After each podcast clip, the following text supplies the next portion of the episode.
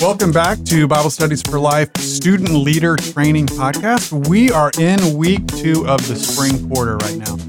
This week, we will be studying God's purpose for his people. And I don't know about you, Jeff, but I struggled a lot with purpose growing up. And so it, this is a great week to figure out what our purpose is. We're in Genesis 1. Talk to us what we're going to learn about. Yeah, so we're continuing on in our um, unit, which we're calling Faith Foundations. And this, again, is an essential topic or idea related to our being followers of Jesus. What's God's purpose for us? So we see in the first five verses of Genesis, as, as you leaders will see in your um, leader guide, that God created uh, everything that exists. God, who is immaterial.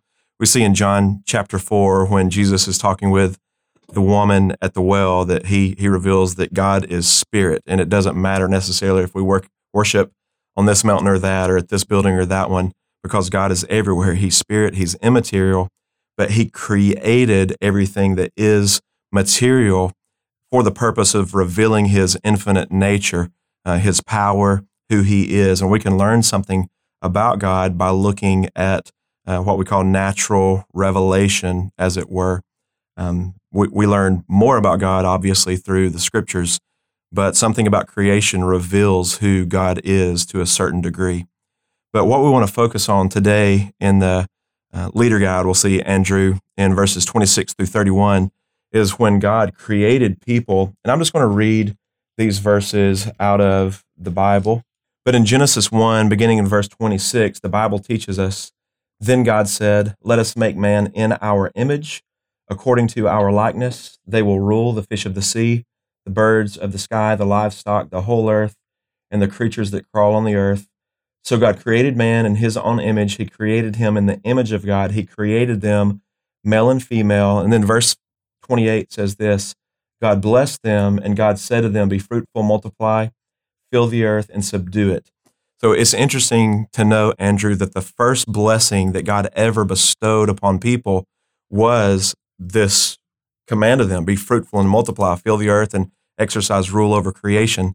Sometimes we think of blessings as uh, the good things that we get in our life, like houses and cars, financial security, the relationships, health, um, just uh, prosperity. We often think of blessings.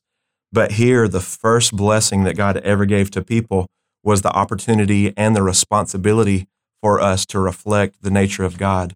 So anytime we reflect God's goodness, that's the ultimate blessing in our lives. And that's absolutely incredible. So when we talk about God's purpose for people, we can break it down um, into two things. We reflect God by reproducing. There's something that's creative and procreative about God and our reflecting Him. And then by exercising rule over creation. God holds ultimate, infinite power and authority over all that is.